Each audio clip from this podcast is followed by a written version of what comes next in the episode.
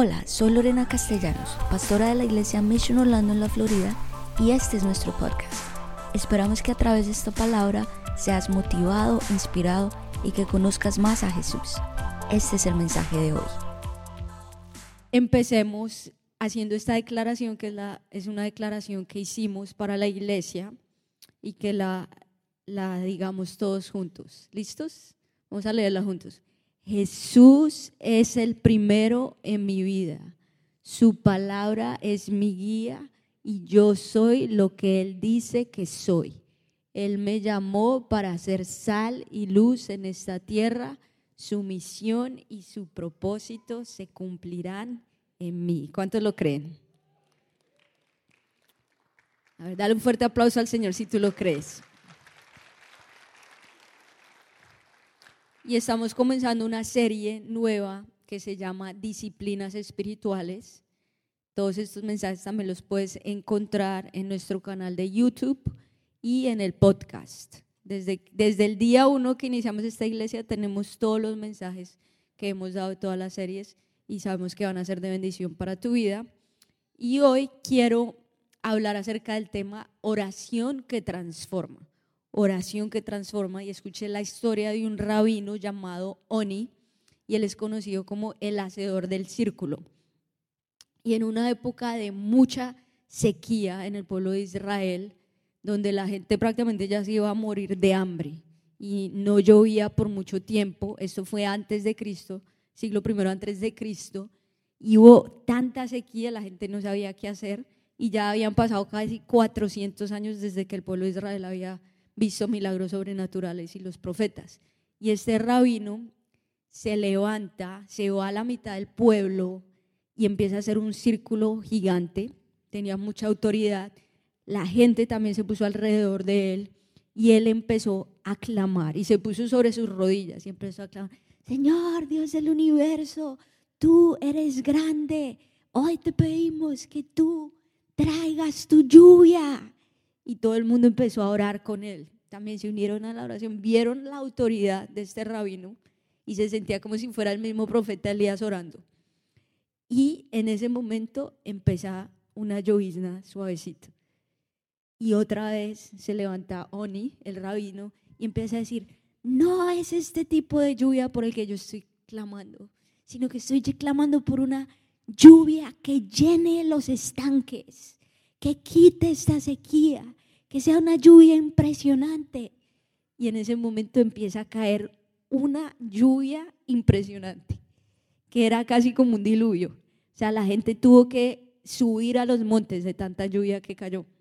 Y después él hizo una tercera oración y dijo, no es esta lluvia tampoco la que yo estoy pidiendo, sino que estoy pidiendo una lluvia de favor, de gracia y de bendición sobre todas las personas y cayó esa lluvia. Y todas las personas fueron bendecidas. Y gracias a esa oración de este rabino, toda una generación se salvó. Y vino la lluvia de Dios. Y no solamente vino la lluvia, sino vino la lluvia de bendiciones. Cuando saben que la oración tiene poder? Diga conmigo, la oración tiene poder. Ahora, ¿por qué hoy te quiero hablar de la oración que transforma? Porque Jesús nos da el ejemplo de que él era una persona de oración. Y, los discípulos lo veían cuando él se levantaba de madrugada y él veía, veían como él tenía este hábito de la oración, siendo el Hijo de Dios. Y ellos querían con mucho, con todo su corazón, saber cómo orar, porque yo creo que todo el mundo tiene el deseo de orar, sino que muchas veces las personas no saben cómo. Entonces lo mismo le pasaba a los discípulos de Jesús. ¿Cómo es que tú oras? Y ahí Jesús les empezó a decir cómo es que él ora. Lucas 11, 1 y 2, que dice, un día Jesús estaba orando en cierto lugar. Cuando terminó, dijo uno de sus discípulos, Señor, enséñanos a orar, así como Juan enseñó a sus discípulos. Él les dijo, cuando oren, digan, diga conmigo, enséñanos a orar. Esta fue la petición de los discípulos. Dinos cómo. Y ahora Jesús le respondió como, dijo, cuando oren. O sea, la oración es algo que Jesús espera que el cristiano haga. Por eso no, por eso no dice si oren, si oran. Él dice cuando oran. espera que nosotros seamos personas de oración. tres tips que te doy para que puedas tener un hábito, desarrollar un hábito de la oración. Uno es que tú tengas un horario. Sabemos que podemos estar orando durante el día, eso es importante que tú estés como todo el día hablando con Dios, en la mañana, en la tarde, en la noche, Señor, te alabo, te bendigo. Pero también que tú tengas un horario específico, lo ideal es que sea en la mañana, porque tú le estás dando al Señor la primera hora de tu día, pero tal vez si tu horario no te lo permite, o por tu trabajo, lo que sea, entonces puedes decir, bueno, en la hora del almuerzo puede ser, o en la noche, en la hora de la cena, o tú escoges el horario específico. También escoge un lugar de la oración, otro tipo, escoge un lugar específico que siempre vas a orar en tu cuarto, puede ser a tal hora debajo de las cobijas apagada la luz, ¿sí? ¿Será que funciona así? No. Entonces, que asegúrate que estés bien despierto, que te hayas lavado la cara, que tengas luz, o sea, mira cómo piensan todas estas cosas. Yo me levanto, me aseguro que estoy bien despierta. Ah, personalmente me gusta a mí hacer ejercicio antes de orar. Entonces, porque yo sé que a ella me levanto y, estoy con toda la energía pero tú puedes mirar cómo, qué te funciona a ti para asegurarte que estés bien despierto y que tengas ese, ese lugar, que puede ser, no sé, tu estudio, tu, tu cuarto, el trono de la gracia, que tu baño puede ser, no sé. Ten un plan también, es importante tener una guía. Entonces, por eso te, te invito a que descargues el libro que está ahí en, en la página, el libro se llama Primero Hora. Y en ese libro vas a encontrar varios modelos, la oración del Padre Nuestro, la oración del tabernáculo, la oración de Javes, las declaraciones de la sangre de Jesús. Entonces tú tienes como una guía y vas a empezar a, a practicar la oración. Pero cuando los discípulos le preguntan a Jesús, dinos cómo orar, ahí Jesús les da la oración del Padre Nuestro, que es esa guía. No es que tú todos los días exactamente ores la oración del Padre Nuestro, sino que tú tienes el modelo para cómo orar y te da como estaciones. En el libro lo, explicamos un poco más, pero sí es importante que te, memorices la oración del Padre Nuestro. Te, te, voy a dar esa tarea. Memoriza la oración del Padre Nuestro en este mes. Si no te la has memorizado, hazlo como parte de estos 21 días. Y eso lo vemos Mateo 6, 9 al 13, los voy a leer. Y vamos a memorizar la versión de la Reina Valera del 95. Esa es la versión que vamos a memorizar todos. Y dice, Padre, bueno, vas a leerlo conmigo. Padre nuestro que estás en los cielos, santificado sea tu nombre. Venga a tu reino, hágase tu voluntad como en el cielo, así también en la tierra. El pan nuestro de cada día, dánoslo hoy perdónanos nuestras deudas, como también nosotros perdonamos a nuestros deudores. No nos metas en tentación, sino líbranos del mal, porque tuyo es el reino, el poder y la gloria por todos los siglos. Amén. Entonces ahí tú tienes el modelo. Entonces ya sabes, Padre nuestro que estás en los cielos. Entonces esa primera, esa primera frase, tú estás diciéndole al Señor, gracias Señor porque tú me llamas como tu hijo, ya no soy esclavo, que estás santificado sea tu nombre, ya tú sabes que la siguiente fase es que tú vas a adorar a Dios, te santifica el nombre de Dios, tú eres bueno, tú eres justo, no hay nadie como tú, y puedes cantar una canción de adoración, después dices, venga tu reino, hágase tu voluntad, ahí tú le dices, Señor, tú eres mi proveedor, el pan nuestro cada día dándolo hoy, perdóname. Entonces tú también tienes un tiempo de pedir perdón por tus pecados, de perdonar si alguien te ha hecho algo. Entonces tienes todas estas estaciones, líbrame del mal. Tú sabes que estás en una guerra contra el enemigo y ahí le terminas diciendo, Señor, tuya es la gloria, el poder, todo por los siglos. Amén. Entonces tienes como ese, ese modelo que, que Dios y Jesús, perdón, Jesús les, les enseñó a los discípulos. Y te quiero hablar de tres puntos el primero es que estamos en una guerra espiritual. Tú tienes que saber que cuando tú decides convertirte cristiano, el enemigo, ¿qué creen que va a hacer? El enemigo no va a decir, ay, qué chévere que ahora le sirve a Jesús. No, el enemigo, él tiene un plan también. Y, y la Biblia dice que el enemigo es muy astuto. ¿Y el plan del enemigo qué es? Matar, hurtar, destruir. Eso es lo que dice que el enemigo viene a hacer sobre tu vida. Pero ¿cuál es el plan de Dios? Darte vida y vida en abundancia. Entonces ahí tienes esa guerra espiritual. Entonces tú tienes que saber que cuando tú dices voy a servirle a Dios, Señor, ya voy a dejar las cosas de este mundo, no sé a cuánto les pasa eso, que cuando tú te levantas y le entregas todo tu corazón a Dios, preciso, en esa semana todo se viene encima. Te estrellas, después otra cosa, te sacan del trabajo, te deja la novia, no, mejor dicho, todo, como que todo, ah, ¿qué está pasando Dios? Pero si te estoy sirviendo, porque el enemigo se viene con toda. Pero tú tienes que saber que es una guerra espiritual y que la guerra no es contra una persona. ¿Sí sabían eso? Entonces dile que está a tu lado, no es contra ti, no es contra ti. Y al del otro lado, ni contra ti. No sé por qué dije eso, pero tal vez a alguno le, le cayó. No es contra ti, y eso no lo dice la palabra, no lo dice en Efesios 6, 12, dice, porque nuestra lucha no es contra seres humanos, sino contra poderes, contra autoridades, contra potestades que dominan este mundo de tinieblas, contra fuertes, fuerzas espirituales malignas en las regiones celestiales. Entonces hay espíritus que quieren atacar tu vida.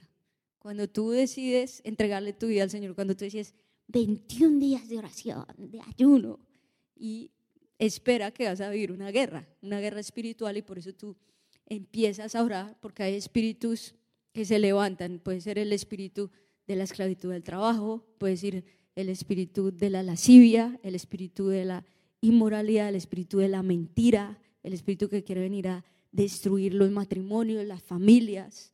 Entonces se levantan todas estas guerras contra ti, todas estas potestades contra ti, y tú vas a empezar a declarar lo que dice la palabra acerca de ti.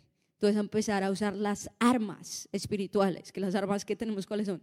La oración, el ayuno, la sangre, y tú empiezas a, a ser un conocedor de todas estas armas, y tú te vas a levantar y tú de pronto vienen esos pensamientos de fracaso, no, mira, nadie te valora, no eres importante, mira, y tú empiezas a confesar lo que dice la palabra de Dios acerca de ti. Entonces decir, soy un hijo de Dios, el Señor me ama, Él me valora, Él me escogió desde el vientre de mi madre, y yo soy escogido para ser un profeta, y empiezas a proclamar todo lo que dice la palabra de Dios y así empiezas a contrarrestar todo lo que el enemigo quiera hacer contra ti. Porque Dios te llamó para tener victoria sobre el enemigo.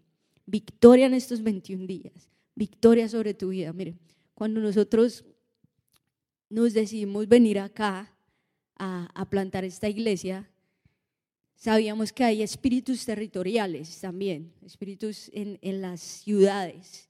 Y, cuando empezamos a orar por la ciudad de Orlando, empezamos a ver que hay varios espíritus que se mueven acá. ¿Cuáles son algunos de esos espíritus? La avaricia, el orgullo, también la inmoralidad. Entonces Dios nos dijo, van a ir como iglesia, como Mission Orlando, y van a combatir todo esto con el espíritu opuesto. ¿Y cuáles son los espíritus opuestos? La avaricia, entonces van a combatirlo como? Con la generosidad. Entonces Dios dice, van a ser personas supremamente generosas. Esta iglesia va a bendecir a muchos y es lo que hemos hecho gracias a, que esta iglesia es muy generosa.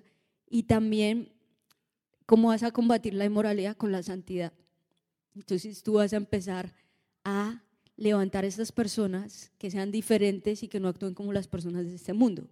Entonces, por eso es que hacemos los 21 días de oración, por eso es que estamos todo el tiempo diciendo al Señor, santifícanos, muéstranos qué es lo que quieres hacer con nosotros.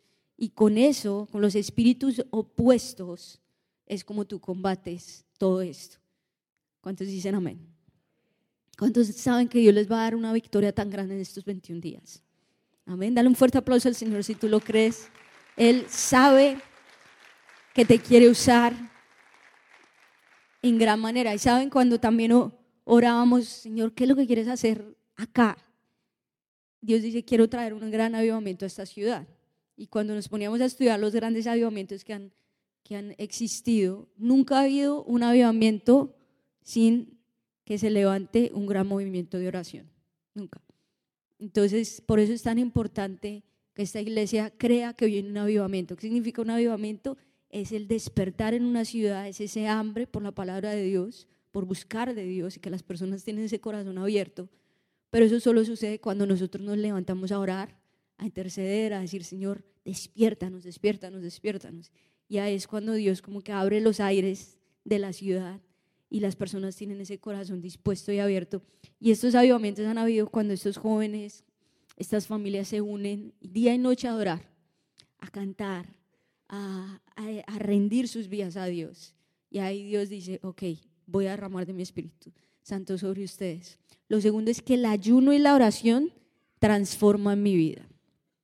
Puedes anotar el ayuno y la oración transforman mi vida. ¿Saben? La oración no cambia a Dios. ¿Sí sabían eso? Porque la palabra nos dice que Dios es el mismo ayer, hoy y por siempre. ¿Quién es el que va a cambiar? ¿Quién? Yo. Diga conmigo, yo. Yo soy el que voy a cambiar. Y, el versículo que Dios me hablaba ahí, en 2 de Crónicas 7, 14, que dice, si mi pueblo que lleva mi nombre se humilla y ora y me busca y abandona su mala conducta, yo lo escucharé desde el cielo, perdonaré su pecado y restauraré su tierra. Esa es una promesa que Dios le dio a Salomón cuando él estaba dedicando ese primer templo. Y me encanta porque dice, lo primero que dice es que si mi pueblo qué? Se humilla, diga conmigo, se humilla. Y ora. Es algo que Dios nos invita a que hagamos. Ahora tú te humillas, ¿cómo? Cuando te pones en tus rodillas. ¿Saben? Hace un par de años yo empecé a orar sobre mis rodillas y mi oración cambió. Porque tú o sea, al estar en tus rodillas, ¿qué, estás diciéndole? Señor, dependo completamente tuya y tú te estás rindiendo completamente a Dios. Y, y, dejas tu ego a un lado y dices, dependo completamente de ti. Entonces te humillas, tal vez te tienes que empezar a orar en tus rodillas. Te humillas también cuando tú dices, me voy a abstener de ciertos alimentos, porque es importante que tú mires qué tipo de ayuno vas a hacer. Si es el ayuno parcial, puedes hacer hasta cierta hora del día, puedes hacer una comida al día, puedes hacer el ayuno de Daniel, que es ese ayuno que, que solo comes como frutas, vegetales, y puedes hacer el ayuno del alma, también que es ese ayuno donde tú también te abstienes de estar en redes sociales o en series o cosas que tal vez te distraigan, las cosas tal vez de este mundo. ¿Y, y, y qué vas a hacer? Te humillas, oras, y en ese tiempo que tal vez no sé, hay gente que ya siempre en el celular está en redes o en noticias o en, no sé, o en juegos, no sé. Y tú vas a decir, en vez de esto, ahora voy a estar en la palabra. Voy a estar leyendo la Biblia en esta época. Voy a estar en oración. Voy a cambiar mi playlist. Uh, voy a ayunar toda esa basura de música que estoy escuchando y la voy a reemplazar por adoración. Amén.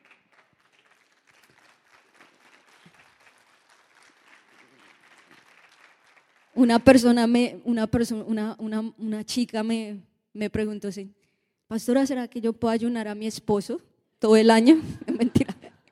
Amén, si lo quieres ayunar. No, ese no es el tipo de ayuno.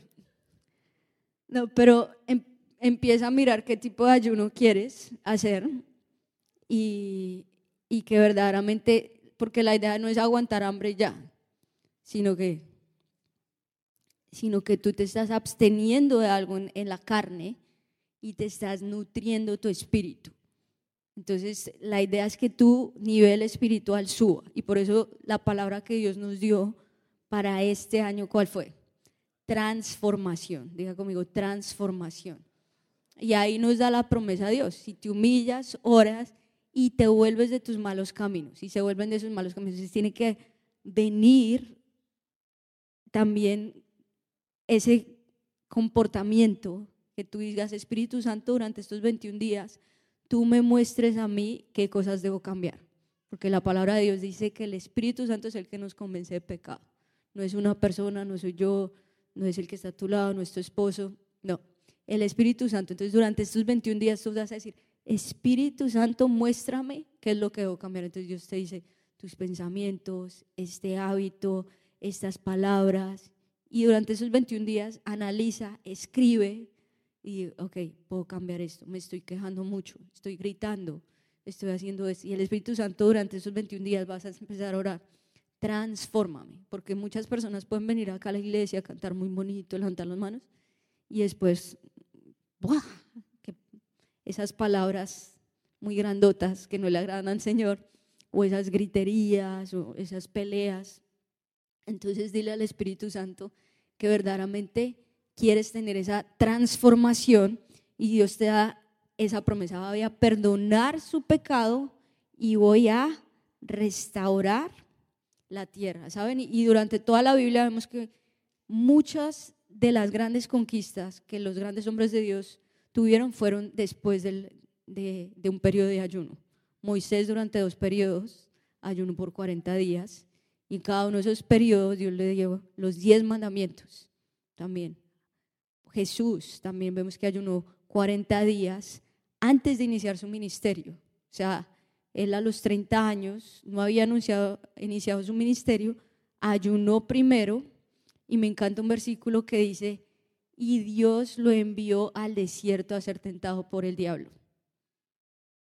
eso lo leí esta semana y yo dije, wow, Dios lo envió a dónde? Al desierto a ser tentado por el diablo. Se hará plan de Dios que él fuera tentado, Jesús. ¿Y dónde fue tentado? En el desierto. Entonces, cuando estés pasando por el desierto, es el momento donde el enemigo más te ataca.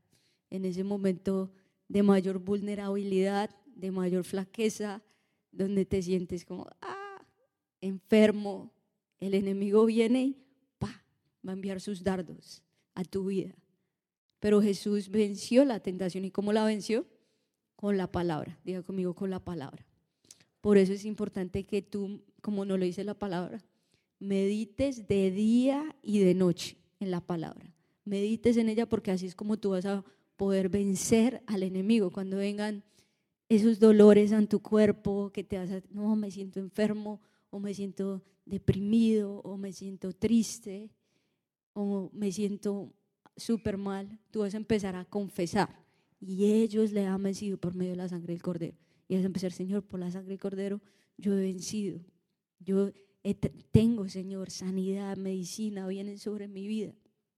Empiezas a confesar lo que dice la palabra acerca de ti y vas a ganar la guerra.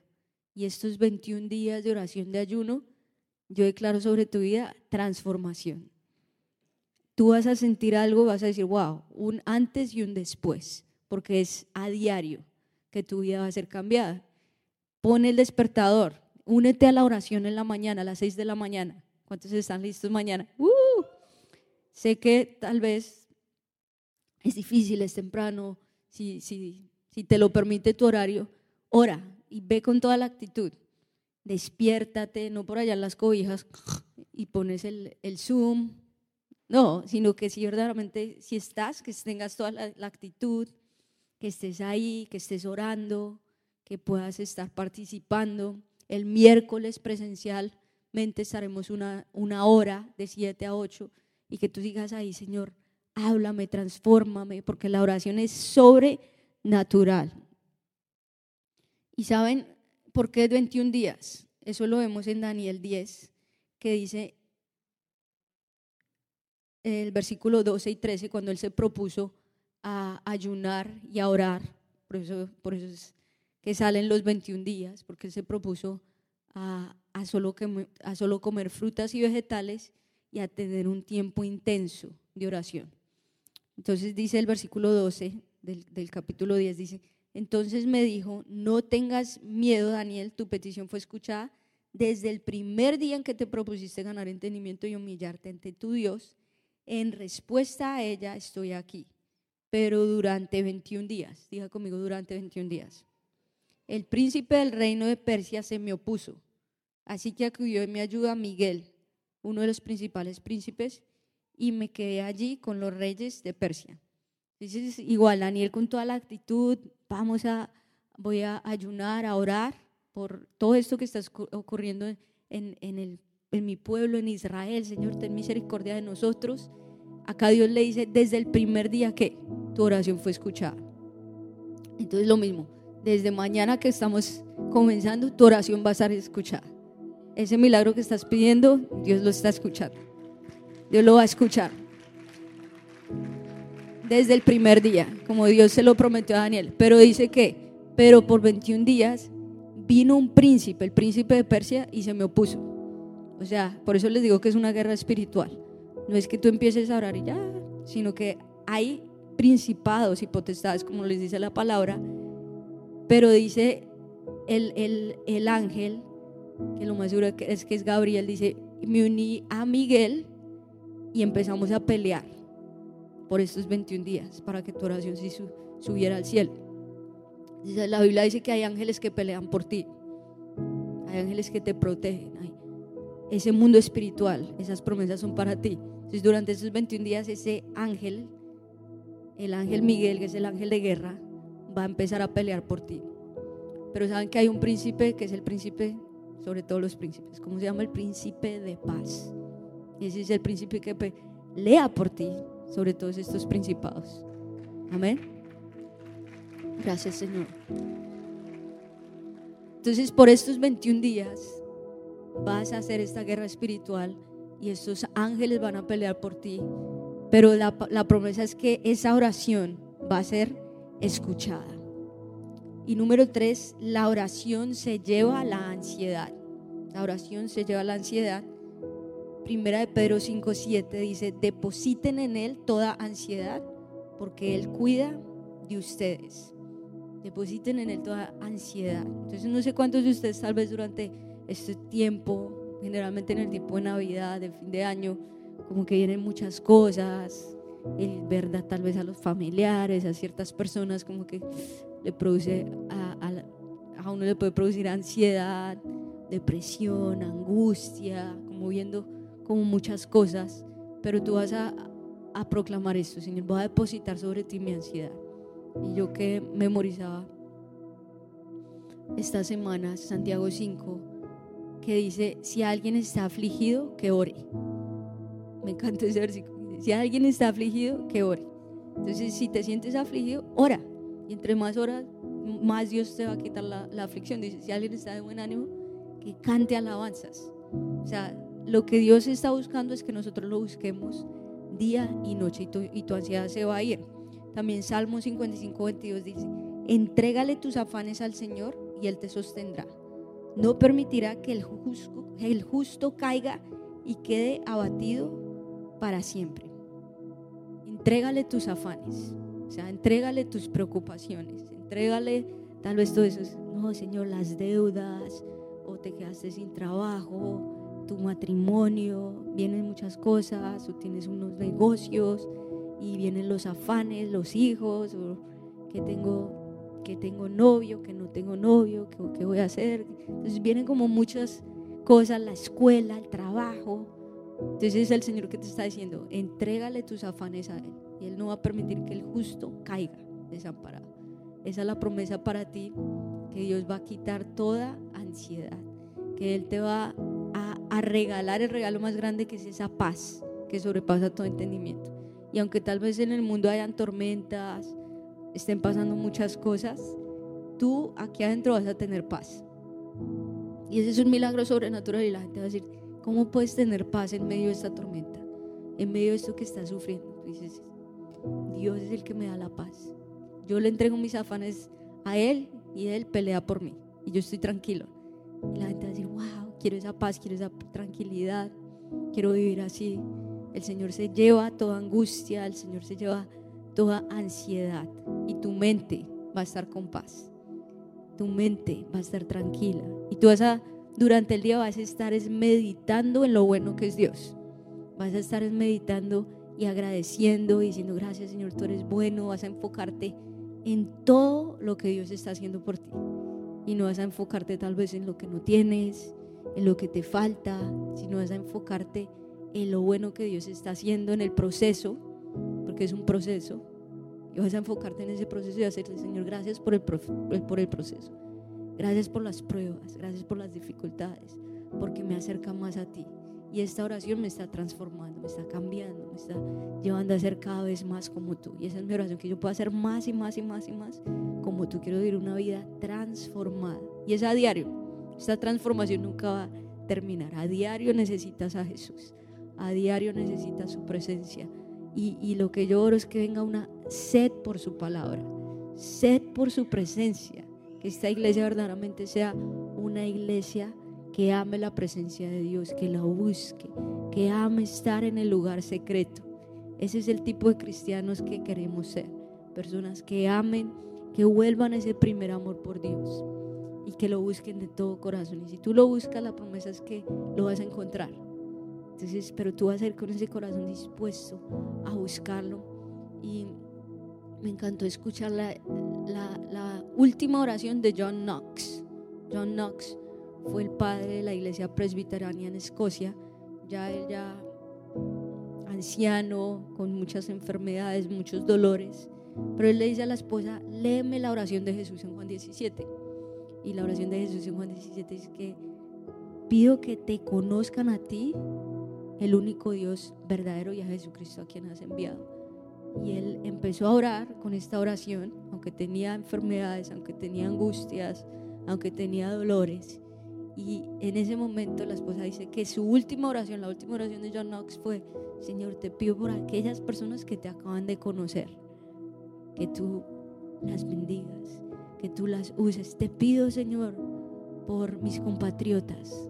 Te pido, Señor, por las personas que están siendo perseguidas, por, por predicar el Evangelio. Y empezó a orar por otras personas. Y dice que en ese momento vino una gran paz a su vida, se le olvidaron sus aflicciones, se le vio su enfermedad, cuando estaba orando por otros, vino esa gran paz a su vida. Y esa fue su última oración. La esposa dice que ahí, en ese momento que empezó a orar así por otros, dice que ya su espíritu ascendió al cielo y él se fue con el Señor. Pero murió en paz y su última oración fue por otras personas que fueran llenas del Espíritu Santo. Y lo mismo yo oro para ti, que cuando tú ores, que cuando tú pidas aún por otras personas, que el Espíritu Santo a ti te llene de paz, que te llene de su presencia, que toda la ansiedad se va. Entonces Dios en estos 21 días también te quiere hacer un intercesor, no solo que ores por tus necesidades, sino por las necesidades de otros. Porque tú vas a ser más bendecido cuando, Señor, te pido por mi hermano, te pido por esta persona. Wow, este amigo está pasando por enfermedad, vamos a orar por él esta persona está pasando por necesidad financiera, voy a orar, tal vez Dios te ponga en el corazón, ayúdalo, mándale una ofrenda, mira a ver cómo tú también le puedes ayudar. Y, y tú vas a ser muy bendecido cuando oras por otras personas. Entonces es oración que se lleva la ansiedad, es una oración que transforma. Gracias por escucharnos. Esperamos que este mensaje haya sido de gran bendición para ti. Te invito a que te suscribas y lo compartas con tus amigos. Para más contenido en nuestra iglesia visita missionorlando.com. Que Dios te bendiga.